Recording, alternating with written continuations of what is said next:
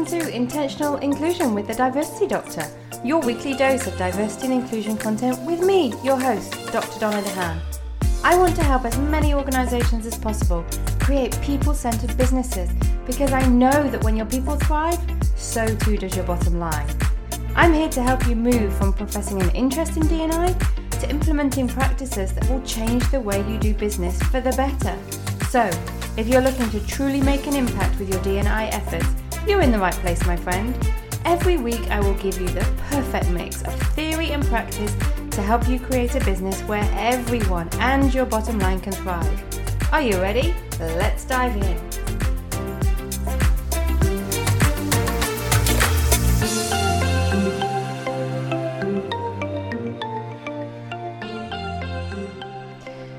Hello, my friend, and welcome to episode 7 of Intentional Inclusion with the Diversity Doctor. I'm your host, Dr. Donna DeHaan, aka the Diversity Doctor, and I am incredibly grateful that you have chosen to spend the next 15 to 20 minutes of your time being intentionally inclusive. Because no matter what you do, if you work for an organization or you work for yourself, if you're studying, if you're a volunteer, a parent, a friend, being intentionally inclusive in a way we make decisions is what I believe so very important. It's our daily opportunity to make a difference. In the world right now, it can feel, well, basically, it feels overwhelming and unsafe, at least to me, because I'm, I'm, recording this episode after news has broken of yet another school shooting in America, and there are numerous wars going on in the world, including one very close to home here in Europe between Ukraine and Russia. There's talk of another potential pandemic outbreak and corruption, and it's just a lot. It's a lot to deal with, and each of these topics is wrapped up in diversity and inclusion. Diversity and inclusion is weaved through everything, but especially these big topics, and it can feel overwhelming. It can feel like, well, what can I do or how can I make a difference? So, if this resonates with you today, please take a moment to appreciate that you are doing something. Right now, listening to this podcast, you are choosing to be intentionally inclusive. And hopefully, the content that I share in this episode or other episodes helps you take that intentional inclusion and embed it in the decisions that you make. And those decisions, like I said, can be related to how we speak to each other, how we speak to our children.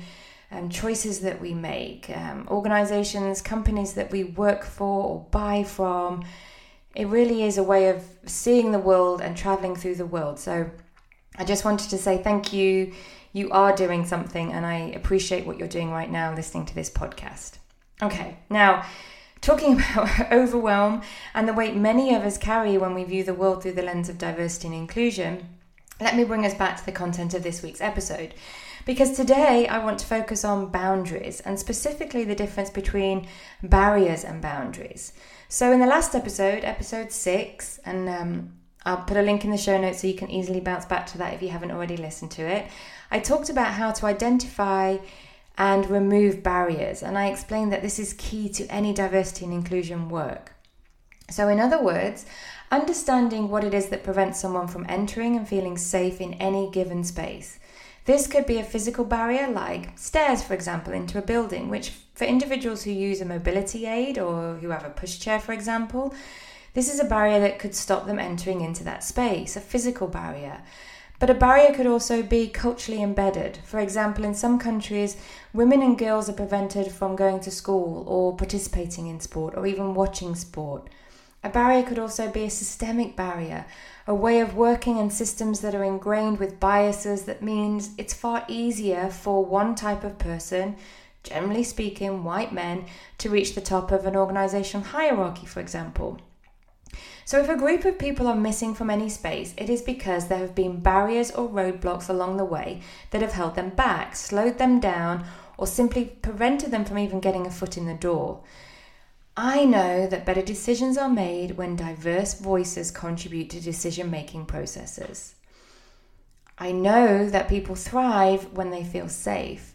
And I know it's our basic human need to belong.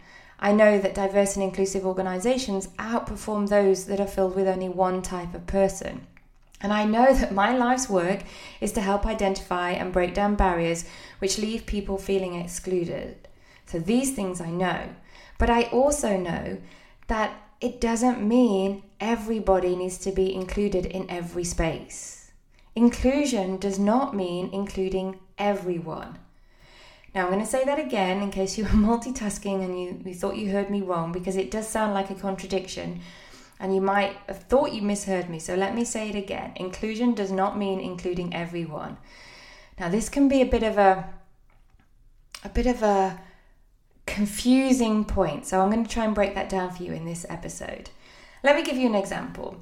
If you need to make a decision about whether or not to, I don't know, take on a new client at work, for example, and say your organization employs 100 people, you're not going to ask all 100 people whether or not they think you should take on this new client because we would never get work done if we included all of those 100 people in every single decision we're going to make. It could be about new clients, it could be about um, installing a coffee machine, or, or it could be about who we have in for catering, anything, okay? You can't include the 100 people in every decision that you need to make in your business.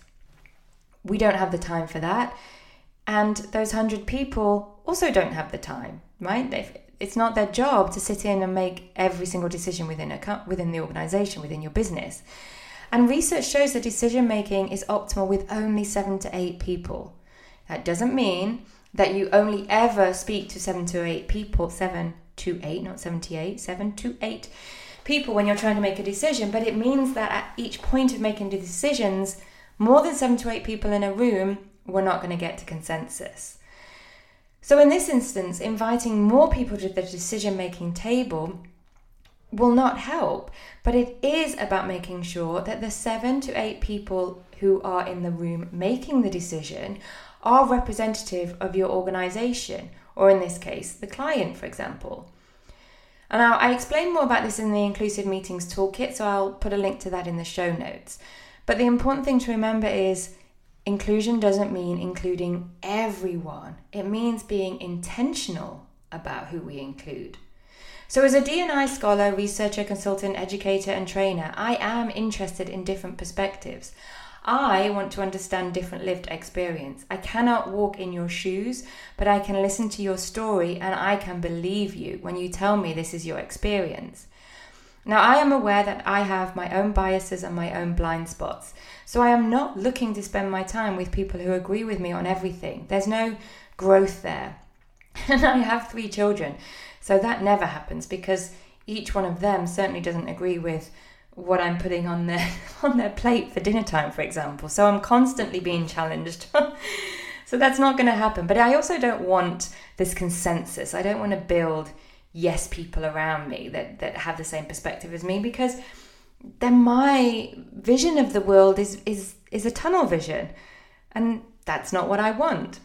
I want to spend my time with people who are open and who are ready to be inspired and who are themselves inspiring. I want to be challenged and I want to be shown a different way of doing something because there's always a different way, there's always a better way, and this is where growth comes from. However, I still choose my battles.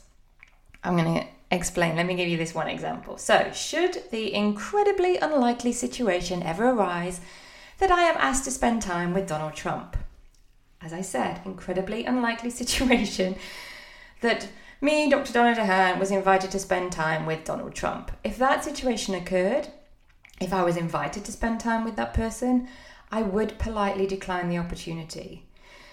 Donald and I have absolutely nothing in common, but that is not the reason I would not want to spend time with him.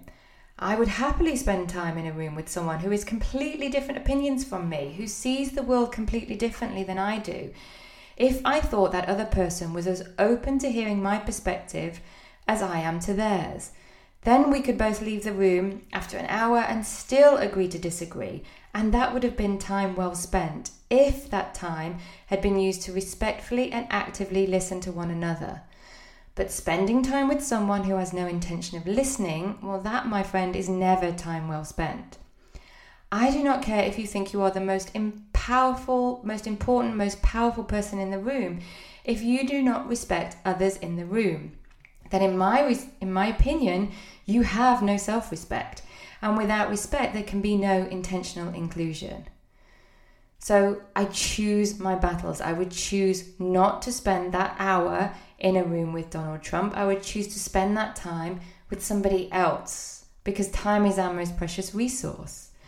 Now, a lot of people react to wokeness as being oversensitive. So I keep hearing this a lot. And again, recently over the weekend, I can't remember what I was listening to, but it, it came up again.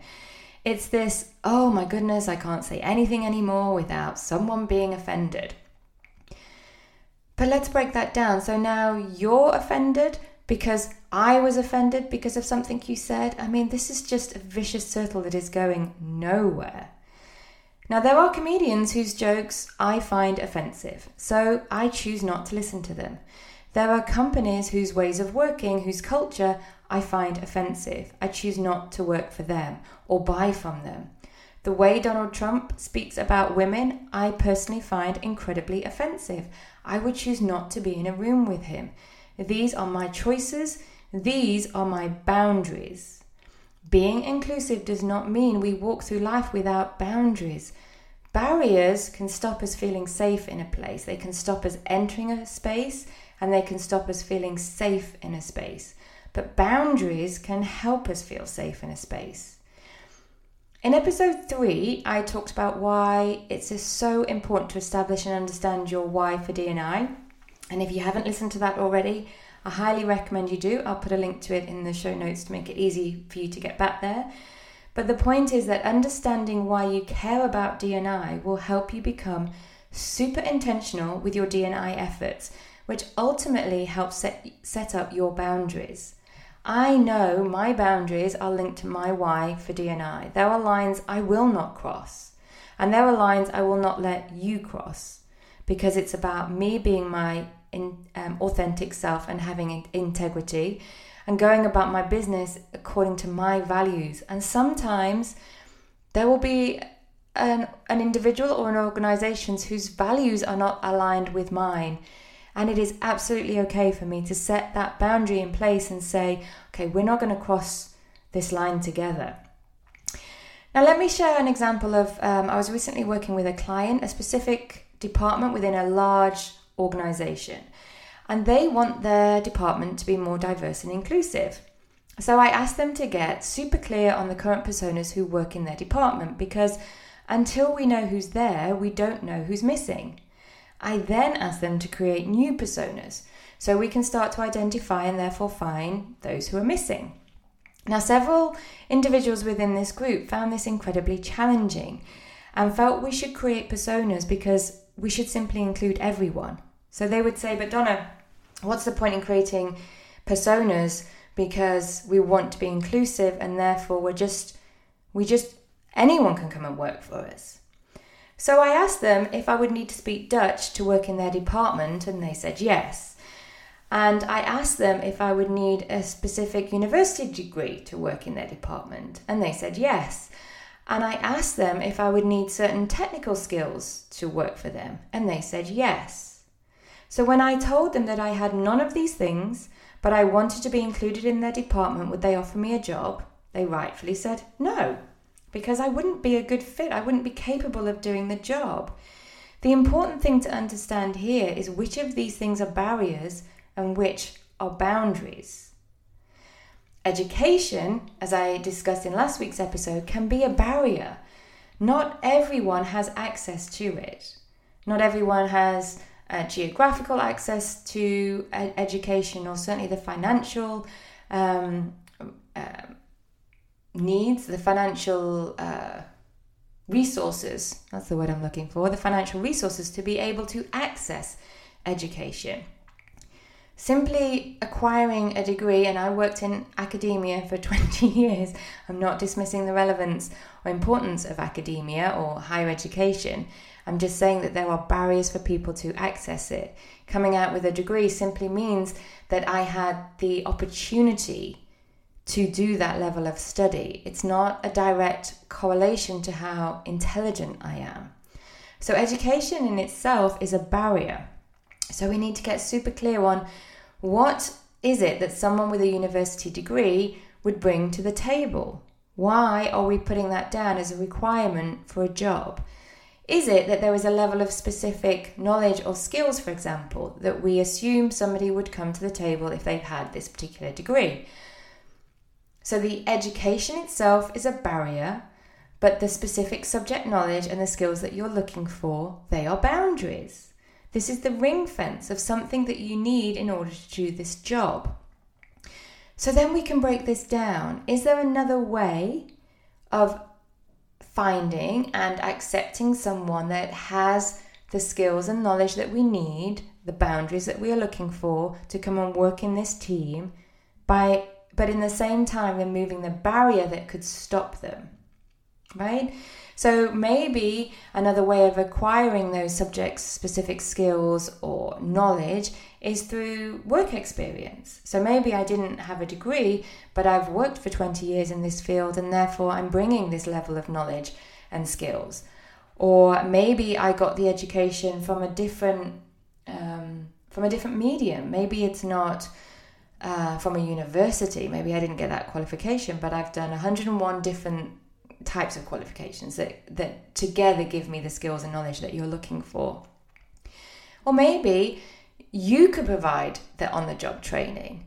Maybe that's something that, again, in terms of trying to attract different candidates into your pool, maybe that's not actually a requirement at entry level. Maybe that's on the job training that you can offer.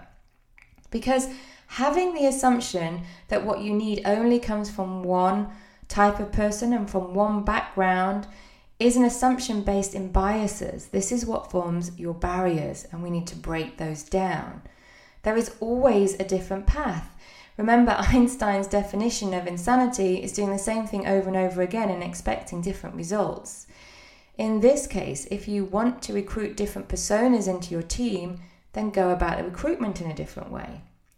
Again, you are not simply inviting everyone and anyone to join your team because you have clear boundaries and the boundaries are there to to they work from both ways. So I will not feel if you'd have said yes to me coming to work in this team without speaking Dutch, without the qualifications, without the experience, I would not have survived in that team. I would not have thrived. I would not feel a sense of belonging. So by simply opening up your doors and telling me I'm invited because you want to be inclusive to everybody, well, I wouldn't feel included once I got into that team.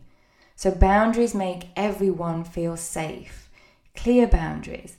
So, we're consistently looking to identify and break down barriers, and we are consistently looking to identify and articulate clear boundaries. And these boundaries are linked to your why for DNI. Why why this boundary and not that boundary? Why do you want these skills? Why do you want this experience?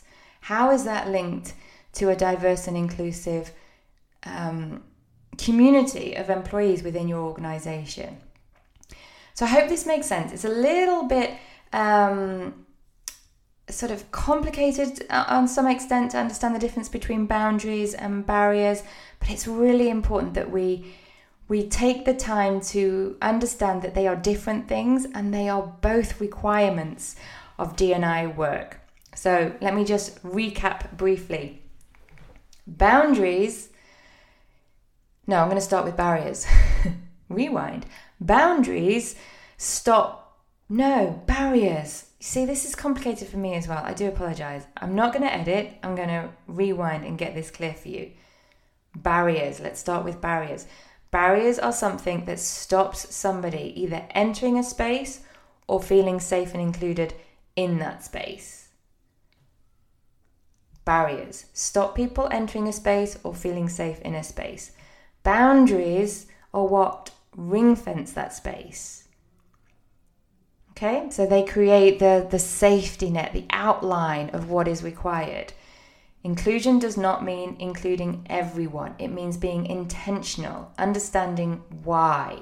Go back to your why for DNI. So, oh, we got there in the end. I hope this makes sense. Please review the show notes because I'll clarify it a little bit more if um, you're a visual learner and it helps to see things written down. Also, remember that there's always great, valuable links in the show notes. Thank you again for spending time with me this week. I appreciate your time, I appreciate you. And that's it for this week. I hope you now have a clearer understanding of the difference between barriers and boundaries. Until next week, my friend. Thank you. Thank you so much for listening. If you found this episode useful, please hit subscribe so you never miss an episode. And please share with someone who you think may benefit from the content discussed today. Remember, there's always useful links included in the show notes that will take you directly to additional, relevant, value packed resources. So please take a moment to check them out. That's it for this week. Again, thank you for being intentionally inclusive. Until next week, my friend.